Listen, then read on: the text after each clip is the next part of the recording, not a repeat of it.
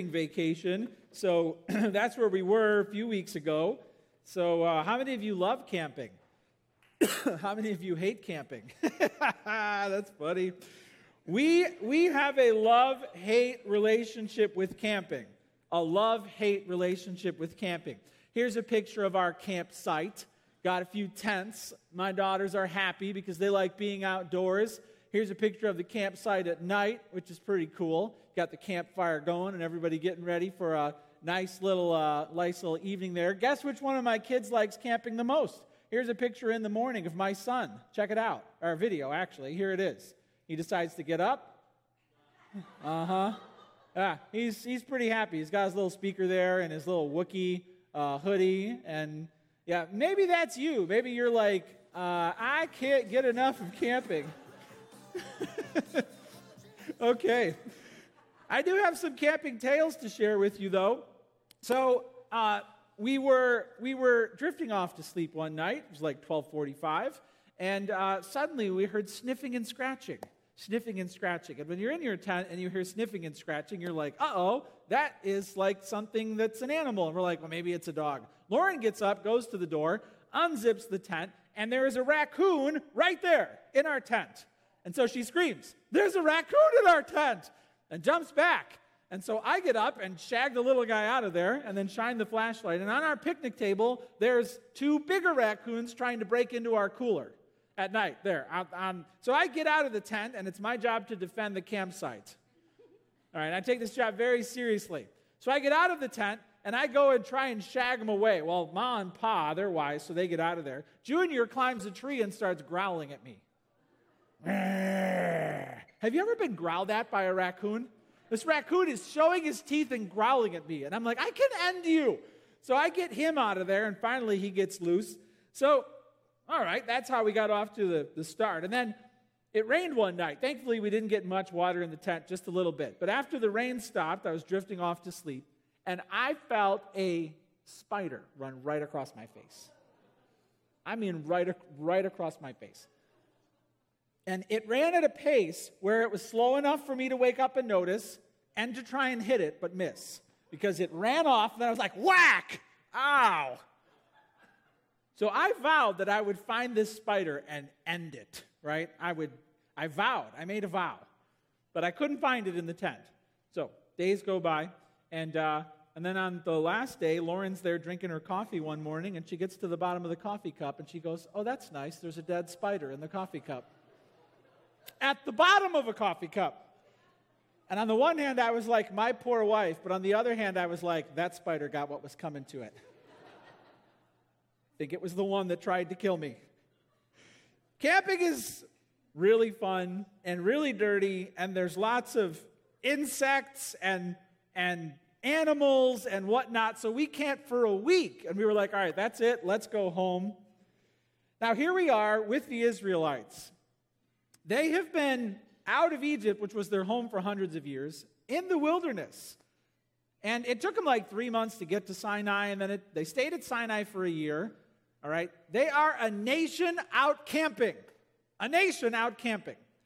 What would it do to our country if we just all decided to camp together? I mean, all of us. We all just went to Nevada and camped as a country. Wow. What would it be like if, as a church, we all just decided, you know what we're all going to do? We're all going to go camping. So, so come next week with just a tent, and we're all going to just walk we're just going to walk. We're going to go somewhere. We're going to camp for a full year together as a church. Food plan? Don't have one. Bring all your pets, and we're going to all go camping. Now, I know those of you who like camping are you're like, yay! And we would eat you first. I mean, when worse came to worse. Because the rest of us would be like, who thought this was a good idea? We're all can't like I love this church. Our church has a good thing going on here, but I'm I'll be the first one to say it after a year of camping, it's been nice. Like we'll just call it a day, pack up shop and move on our separate ways because camping together for a year you know what the Israelites don't yet, which is that they'll be out there for 40 years. But here they are after a year. They're camping. Things aren't going well they finally move along from Sinai and they move to a less hospitable, less inhabitable place, and the people get cranky. We're going to spend a series of weeks here looking at spiritual leadership from the book of Numbers. Uh, spiritual leadership. Because when the people get cranky, God expects the leaders to know how to handle that. Let's pray and then we'll get into God's word together. Thank you, Father, for this book, for this man. Thank you for showing us who you are, who we are, and what your plan is through the life of Moses. We pray that you would show us about leadership and show us about our own hearts here today. We ask this in Jesus' name. Amen. We're going to the book of Numbers, chapter 11. Numbers, chapter 11. Now, the book of Numbers, obviously, the name of the book of Numbers just doesn't sound very exciting. But maybe you didn't know this, but the Jewish folk, the Hebrews, gave a different name to the book of Numbers. When they listed it in their records, they called it wilderness. So you're turning to the book of wilderness. It's named that because it records what happened when the people moved on from Sinai and they were out in the nowhere together. So here we are in the book of Wilderness, chapter 11, and it says this And the people complained in the hearing of the Lord about their misfortunes. And when the Lord heard it, his anger was kindled, and the fire of the Lord burned among them and consumed some outlying parts of the camp. Goes on to say, the people cried out to Moses, and Moses prayed to the Lord, and the, fi- and the fire died down. So the name of that place was called Taberah, because the fire of the Lord burned among them. What we see here is as God moves his nation around, he expects leaders to deal with issues. He raises up leaders to represent him before the people. So the first thing you can write down is this leaders must deal with problems in a godly manner. There will be problems, Moses had them, we'll have them, every church will have them, and we have to deal with them in a godly manner. Now, if you were here when we launched the Phase 2 campaign, you'll know that we talked about the tabernacle, uh, the building of the presence of God, which is like God's throne with the cherubim. It's actually on the cover of your bulletin. That's a picture of the Ark of the Covenant. The tabernacle was like a tent uh, that was set up for people to worship God, and now they, they built it, they packed it all up. In other words, we went out of order. We learned about that uh, because it was for, time for our collection. And so imagine everything you learned there actually happened uh, like between last week and this week. They built the tabernacle, they got everything ready, and then off they go. So here they are, more than a million people walking through the wilderness, carrying God with them, right? God is like pouring out his presence on them. And then they get to where they're going, and people are like, I don't like it. They're not happy. So, because of the problems, leaders have to deal with them in a godly manner. Hey, raise your hand if you have stories in the past at a church where the leaders had a problem, they did a really good job dealing with it. Raise up your hand if you know if you know what it's like when leaders do a good job. And it was hard, and it wasn't fun, and we wouldn't want to go back there, but man, did the leaders do a good job. Uh, raise your hand up if you have stories in the church in the past of leaders not doing a very good job and problems not getting solved in the church, lot more hands. And you know the pain that comes when there's a breakdown at the leadership level. That's why we're focusing in on leadership using these stories to do so. I promise you, we will have problems in this church.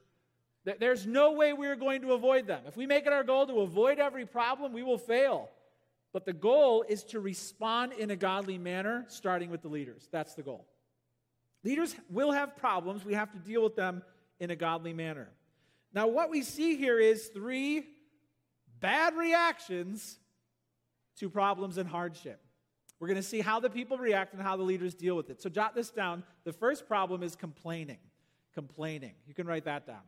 Complaining is accusing God of being unfair or unfaithful.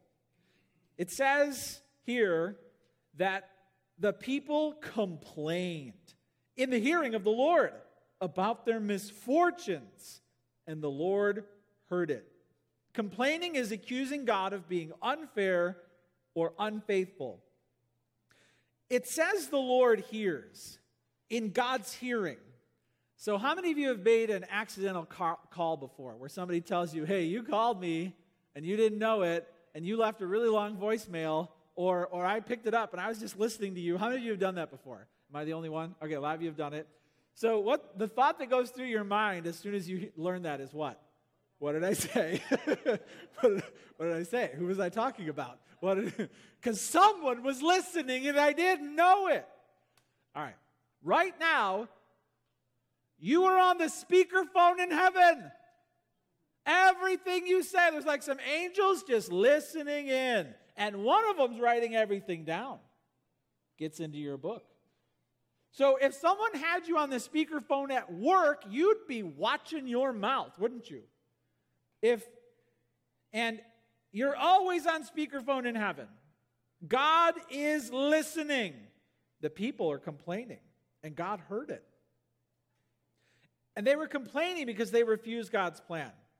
Now we see that this provokes God's judgment, and it says, The fire of the Lord burned among them and consumed some outlying parts of the camp.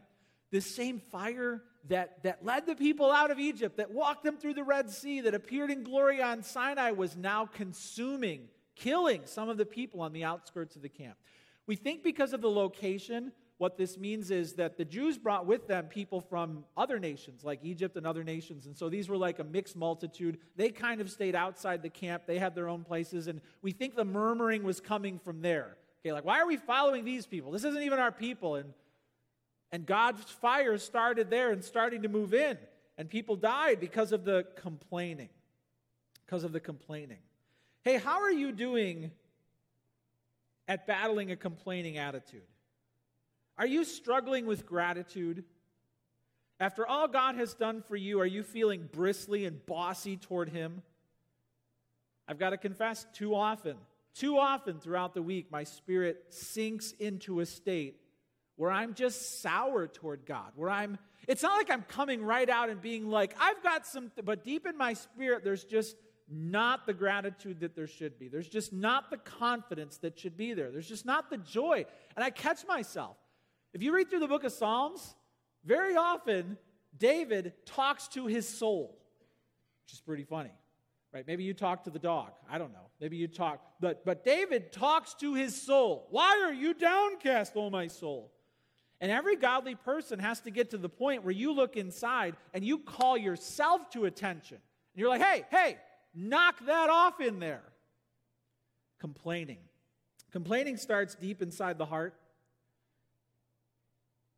And by the time it gets out of the lips, it's already been cooking, see? But it begins when, deep in the quiet places of your heart, you protest what God's doing in your life. Whether it's pain or a delay or just nothing eventful, there's a protest and you're not happy. And you let that stew. And then by the time it gets out, you have been nursing a grudge against God. And you find ways to show Him exactly how you feel about Him could show up in your lack of worship, your lack of giving, your lack of serving, your lack of loving others. You have a sour, bitter, ungrateful spirit. It's not just what you are doing, it's what you aren't doing. It's What you aren't doing that shows God that you're upset with Him. This is a complaining spirit. Beware a complaining spirit. Beware nursing a complaining heart about your marriage, about your children, about your parents, about your church, about your job and your boss, about your neighbors. Beware a complaining spirit that just snowballs and snowballs and snowballs within you. You feel like things aren't fair and God's not faithful. Why should we avoid complaining? Because complaining always displays a lack of faith and a lack of love. You're displaying a lack of faith. When you just complain about something, there's no faith. And when you complain about someone, there's no love. It's a lack of faith and a lack of love. That's why it's a toxic heart condition. Now, the response to complaining here, it says, is Moses prayed. Then the people cried out to Moses, and Moses prayed to the Lord. That's what you do with problems. You pray about them. You don't complain, you pray about. You don't moan about it, you pray about it. And then it says the fire died down. So we have God listening to prayers now, too. He hears the complaining, He hears the prayers. This is amazing news. Your prayers are on speakerphone in heaven also. Sometimes you feel like nobody's here. I'm, I'm praying and God's not hearing. False. False. Oh, it's on the loudspeaker up there. Moses prayed. Hey, let's be a church that prays instead of complains. Hey, make your small group a small group filled with prayer, not complaint. Make your workplace a place filled with prayer, not complaint. Complaining, that's the first problem they had to deal with. Next, jot this down craving. Craving. Longing for more pleasure or provision than God provides. Longing for more pleasure or provision than God righteously provides. So, reading on to verse 4, it says, Now the rabble that was among them, so these are the people who are just not happy ever. Maybe it also refers to those folks on the outside of the camp who aren't really even interested in being part of this new country. Now, the rabble that was among them had a strong craving. The people of Israel also wept again and said, Oh, that we had meat to eat. We remember the fish we ate in Egypt that cost nothing the cucumbers, the melons, the leeks, the onions, the garlic. But now our strength is dried up, and there's nothing at all but this manna to look at. Now, the manna was like coriander seed, its appearance like that of bdellium. The people were, uh, went about and gathered it and ground it, hand mills, or beat it in mortars and boiled it in pots and made cakes of it, and the taste of it was like the taste of cakes baked with oil. When the dew fell upon the camp in the night, the manna fell with it. Moses heard the people weeping throughout the clans, everyone at the door of his tent, and the anger of the Lord blazed hotly, and Moses was displeased. So, we covered this in a previous sermon, but God delivered food free to the Israelites for 40 years. It was called manna. Uh, imagine like a giant frosted flake crossed with a pita. I'd be on board with that. And maybe you see there's grocery delivery trucks out there now. Peapod delivers groceries. I saw a truck recently where Jewel will deliver uh, the groceries to you now. Uh, God delivered it. He delivered wherever they went. It just delivered. It just appeared right there for free. They just had to walk out and get it. Imagine your grocery budget going down to nothing. I'd be on board. Kids, go out to the backyard and get breakfast. The Israelites were not happy because they wanted different food. They wanted steak, they wanted fish. They want they're just so unhappy. Craving, craving.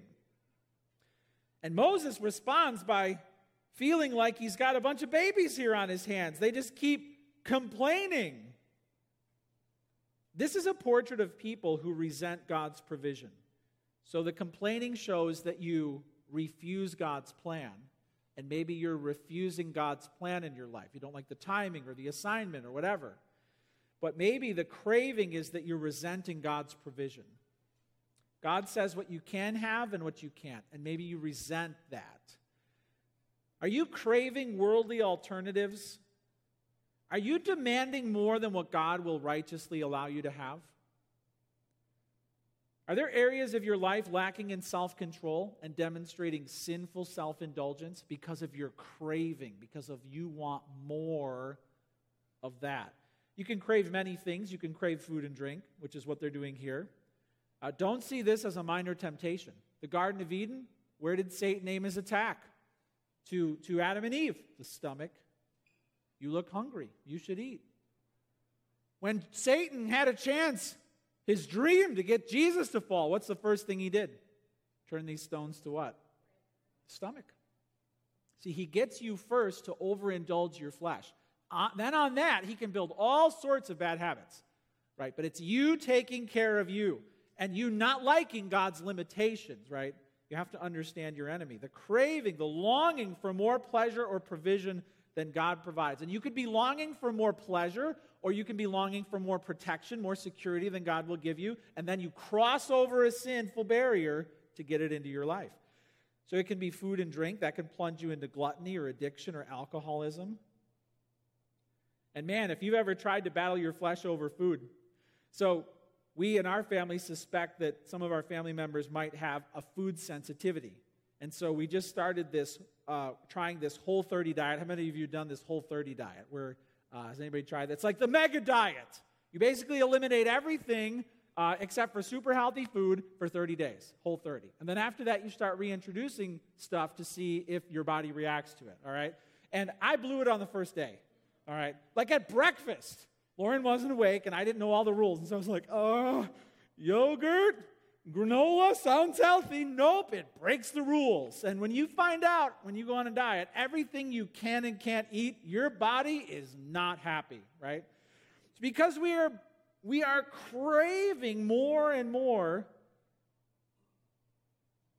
So, food and drink can become a problem. We can also crave companionship, relationships that are forbidden. We can crave more of a person in our life, and the person doesn't belong in our life. Or more enjoyment of a person in a way that isn't permitted yet, like someone we're dating.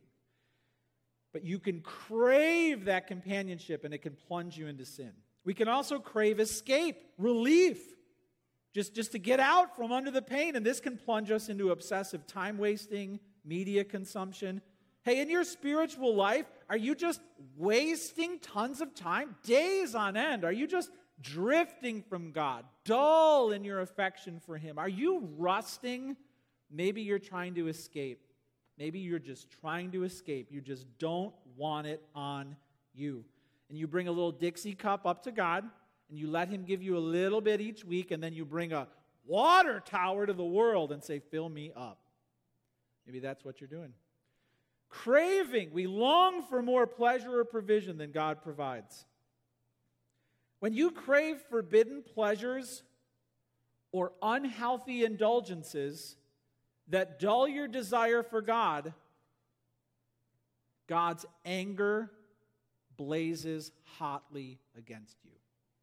The people here are moaning for more meat, ready to go back to Egypt to get it, and God's anger blazes hotly toward them.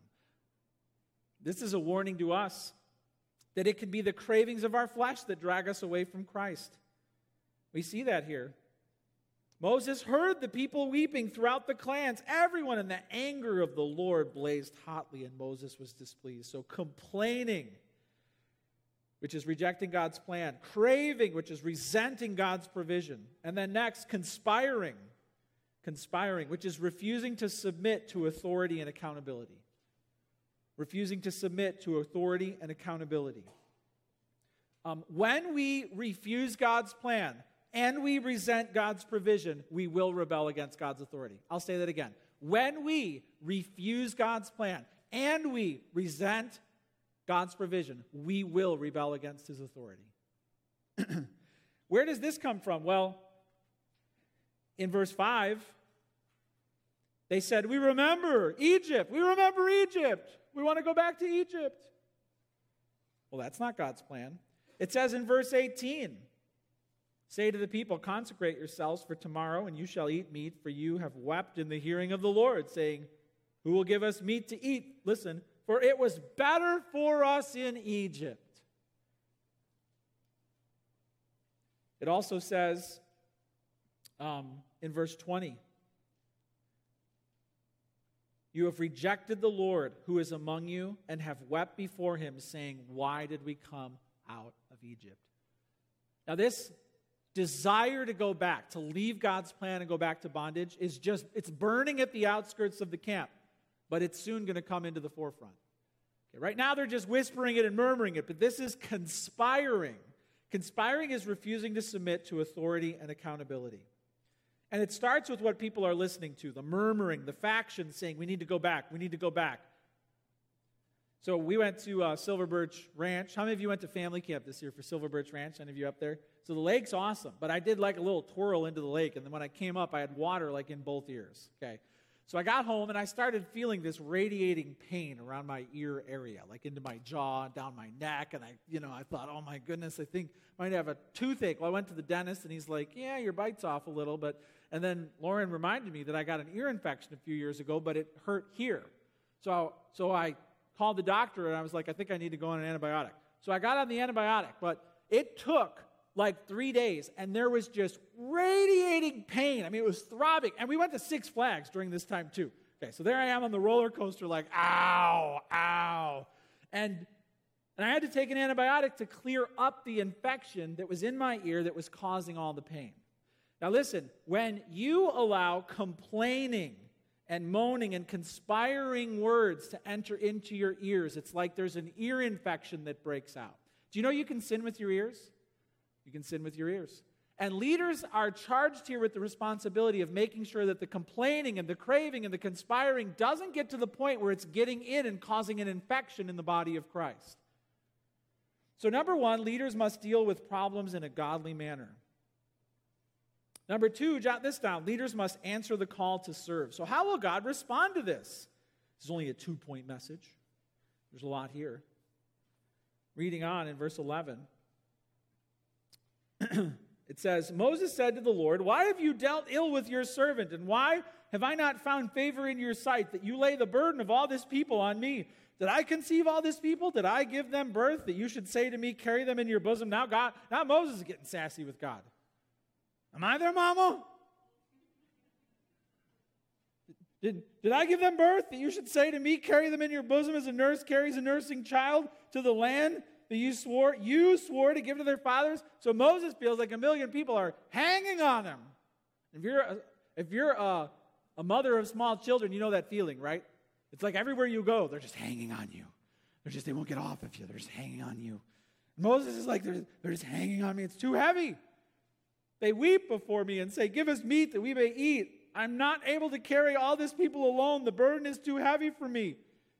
If you will treat me like this, kill me at once. If I find favor in your sight, that I may not see my wretchedness. What does it feel like to be Moses? It feels like he's got a million kids who are all complaining about food. How many of you have children that sometimes complain about food? Okay, mine never do, so you have my sympathy. I'm totally lying. All kids get to that point, right? Where they complain about food. Moses is like, this is how it feels. Imagine having a million babies and none of them are happy. They're just crying for food. Moses is an example here of someone who's answering the call to serve. Reading on in verse 16, then the Lord said to Moses, Gather for me 70 men of the elders of Israel, whom you know to be the elders of the people and officers over them. Bring them to the tent of meeting. Let them take their stand there with you. I will come down. Awesome and talk with you there. Awesome. And I will take some of the spirit that is on you and put it on them. They shall bear the burden of the people with you, so that you may not bear it yourself alone. So God is showing us through example how he raises up leaders who must answer the call to serve. This is God's plan to solve the problems with the people. So let's talk first about this Holy Spirit. Who is the Holy Spirit and what does he do? Well, God takes the Holy Spirit in the Old Testament and he puts it on deliverers. He puts the Holy Spirit on leaders like David, even King Saul. But in the Old Testament, the Spirit could come and the Spirit could go. So the Spirit could leave Samson and he didn't even know it. In the New Testament, it's different. The Spirit fell at Pentecost. And so every believer in the Lord Jesus gets the Holy Spirit uh, when you're born again. 100% of God's Spirit comes in you when you're born again. You can't get any more of Him, but He can get more of you. You can be filled with the Spirit. You can surrender to Him. The Bible says you can walk in step with the Spirit or you can grieve Him. The Holy Spirit is not a force or a ghost, it's a person. This is the third person of the Trinity. And amazingly, the Bible says that we are God's temple. It uses that word individually, which means when you're following the Lord Jesus, the Spirit dwells in you, and you are God's holy place. That should prompt you to live an upright, godly life and to ask God for help. But the Bible also uses that in the plural form, which means we are his temple, meaning the Spirit dwells here in the community of faith in a special way, like he doesn't dwell in the world. It's marvelous theology. But here it's just getting started. We see a form of it that doesn't take full form uh, until the New Testament. So God is going to take of the Holy Spirit and put it on some of these other leaders. Look at verse 25. It says in verse 25, then the Lord came down in the cloud and spoke to him and took some of the Spirit that was on him and put it on the 70 elders. And as soon as the Spirit rested on them, they prophesied. But they did not continue doing it. Now, two men remained in the camp uh, one named Eldad and the other named Medad. Eldad and Medad. I don't know what happened, but they didn't come to the meeting. Right, they've been appointed for leadership, and all the guys walk outside the camp to the tent far away, and two guys stay back. Who knows? This, and the Spirit rested on them. They were among those registered, but had not gone out to the tent. So they prophesied in the camp. A young man ran and told Moses, Eldad and Medad are prophesying in the camp. Joshua, the son of Nun, the assistant of Moses from his youth, said, My Lord Moses, stop them. But Moses said to him, Are you jealous for my sake? Would that all the Lord's people were prophets, that the Lord would put his spirit on them. And Moses and the elders of Israel returned to the camp. Lot to mine here. The word prophesying probably here means ecstatic spiritual speech. In the New Testament, this is called prophesying or speaking in tongues. Uh, sometimes it is speaking known languages, but there's also reference in 1 Corinthians to speaking unknown languages. So this looks ahead to Pentecost when the Spirit would fall and then separate in tongues of fire on the church. Um, and, and here there's like a pre Pentecost that happens. Now, what do we notice here? We notice that God rewards those who humbly take on spiritual leadership. Um, so you can jot this down. Here's some lessons that we learn here on spiritual leadership. Leaders must strengthen and protect God's people. Leaders must strengthen and protect God's people. They're called here because there's a problem, and God wants Moses to have help in solving it.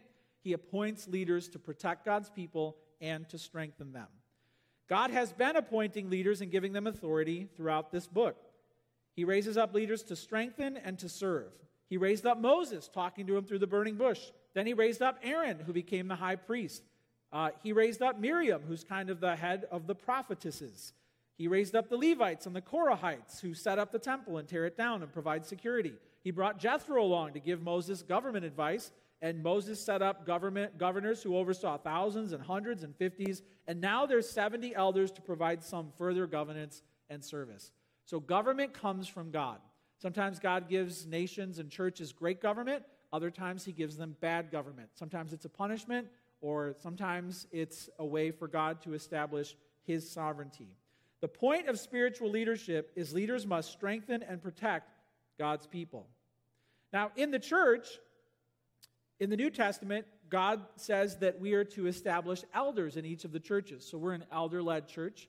Uh, we have four elders, me and three other men serve as elders. Pastor, elder, overseer is the same office. So it's the same thing. There's just three different words for the same thing.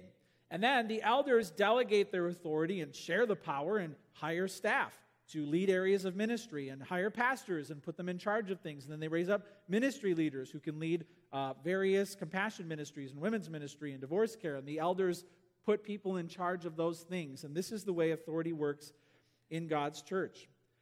But spiritual leadership begins in our own hearts. And God told Moses um, that you have to grab people who have a track record here right? People who you know are officers over them and they've already got a track record of leadership.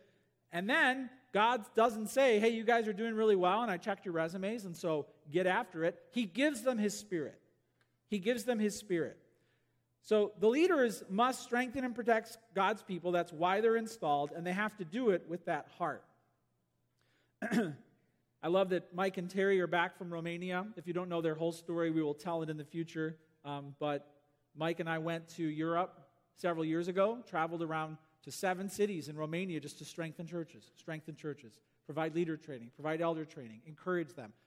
And we were on a train on our way out from London to Oxford, and Mike's like, I feel like the Lord might be calling me to just move here. And I was like, Well, you better talk to your wife about that. and so he did, and they prayed about it. And here he, he's reaching a point in life where he maybe should start planning out selling his optometry business and getting ready for retirement. And instead, he packs the family up and they move to Romania. And he gets, he gets busy strengthening churches out there. That's commendable. And that's, that's what God does. He raises up leaders to strengthen and protect his people. But jot this down leaders must be spirit led as they serve, they must be spirit led. Leaders must see their role as spirit led for the good of the flock under the call of God. Otherwise, they'll turn their team into a fan club. The last thing we need in the church, the last thing we need in the church is another Messiah. Okay? That's the last thing we need. We already have one of those. So if anybody takes on a leadership team, or heaven forbid, stands on the stage and tries to, tries to amass a following of people to adore them, uh, that seat's already taken. We have a Savior, and He's pretty awesome. We don't need leaders trying to get people to adore them. We don't need leaders in the church trying to get people to fear them. That's not the point. Leaders must be spirit led as they serve, which is why we don't look for leaders who have money. We don't look for people who have power or connections or people who have seniority. And we don't care if you've been loyal. Are you a spirit filled follower of the Lord Jesus Christ? That's the question. Are you following Jesus closely? This is what qualifies you to serve others in his church.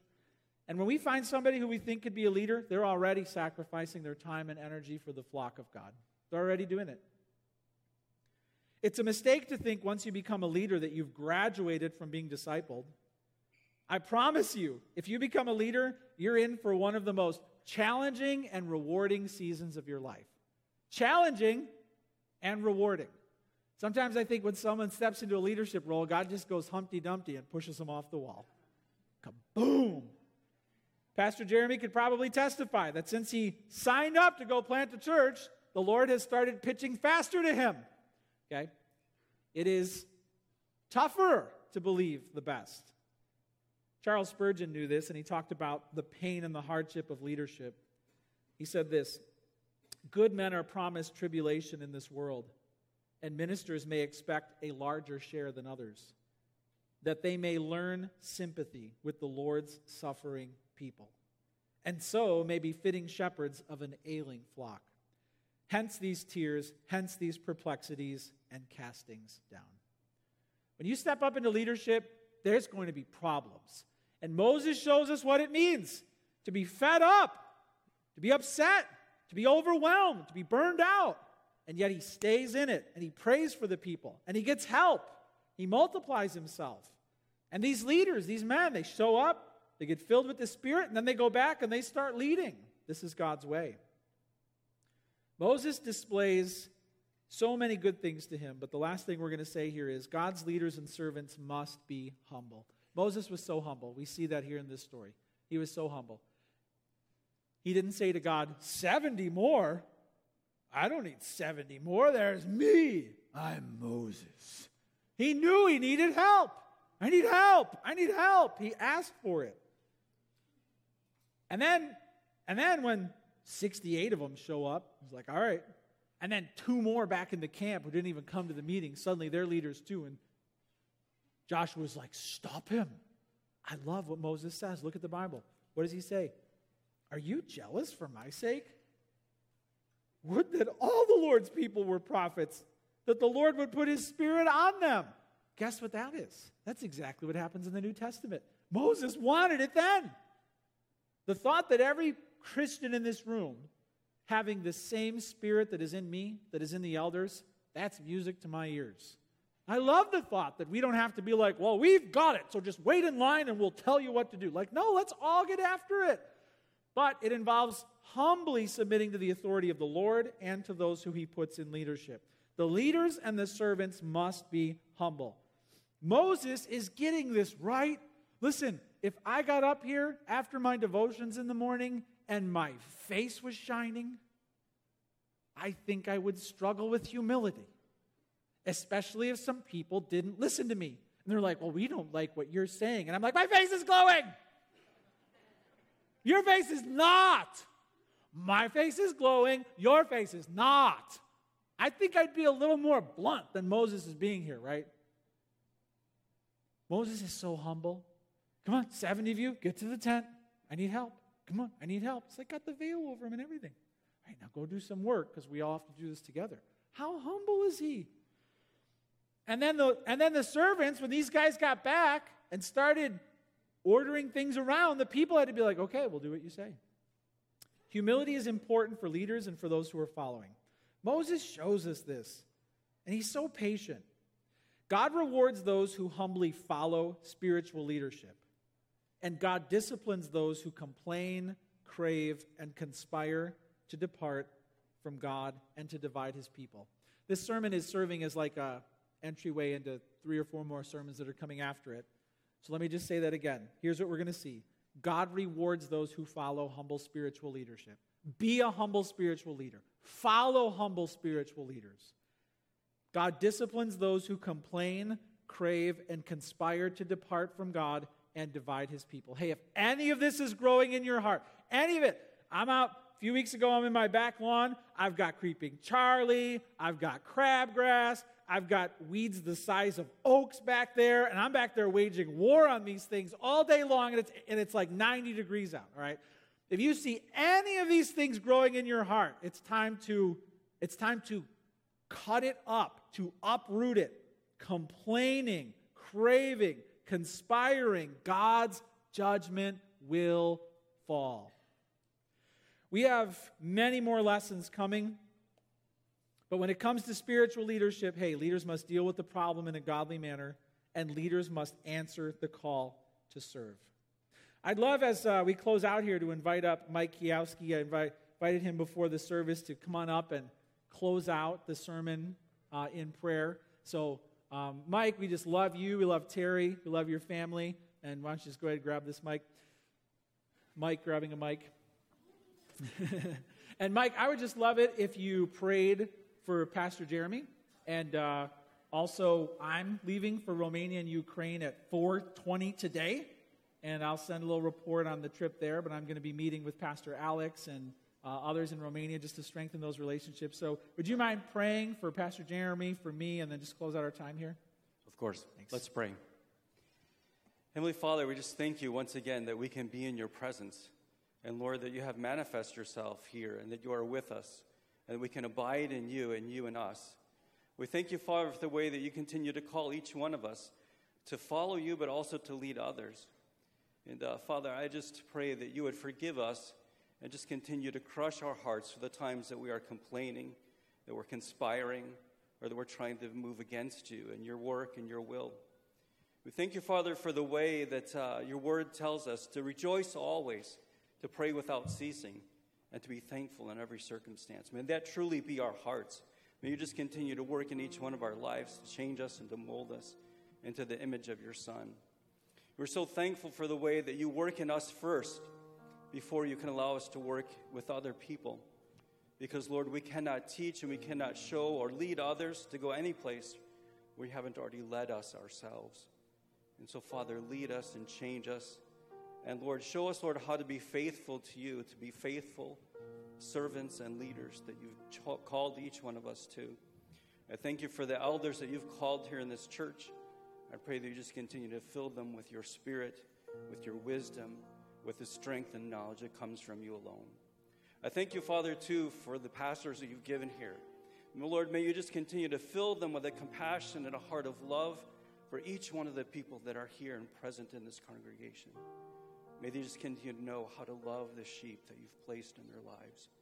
So that, Father, in and through them, they would know your love in a very real and intimate way. And so, Father, I just pray now, too, for Pastor Jeremy, for the way that you have used him to love the teens and many of the people of this church.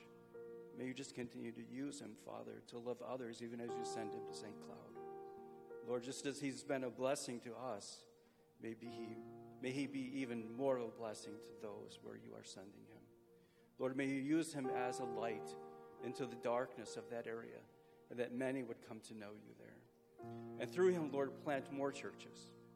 And Father, I thank you too for Pastor Ryan for his heart to go to visit others who are out there in the field. I thank you for his desire to lead and to guide and to direct. And Father, I thank you for his relationship with Alex as well. And I pray that when he goes to Kiev, Lord, there would be a wonderful time where one another would be encouraged in you so that you alone are magnified, that you alone are glorified. And Lord, we pray all these things so that you might be glorified in all things and through our lives. We pray in Jesus' name. Amen. Amen. Let's stand and let's sing.